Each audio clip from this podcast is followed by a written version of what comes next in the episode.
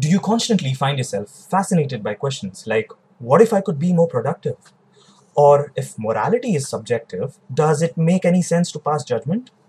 Is cybernetics the next step in human evolution? What if Harry had been sorted into Slytherin?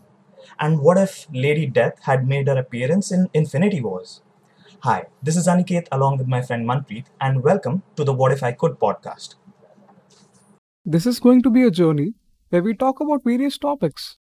That is, from movies to philosophy, from college life to the adult life, from beliefs to then again questioning our set beliefs, from relationships to the insecurities, from life to the possibility of an afterlife. So join us as we try to explore the world of podcasting, and I hope you'll enjoy this journey.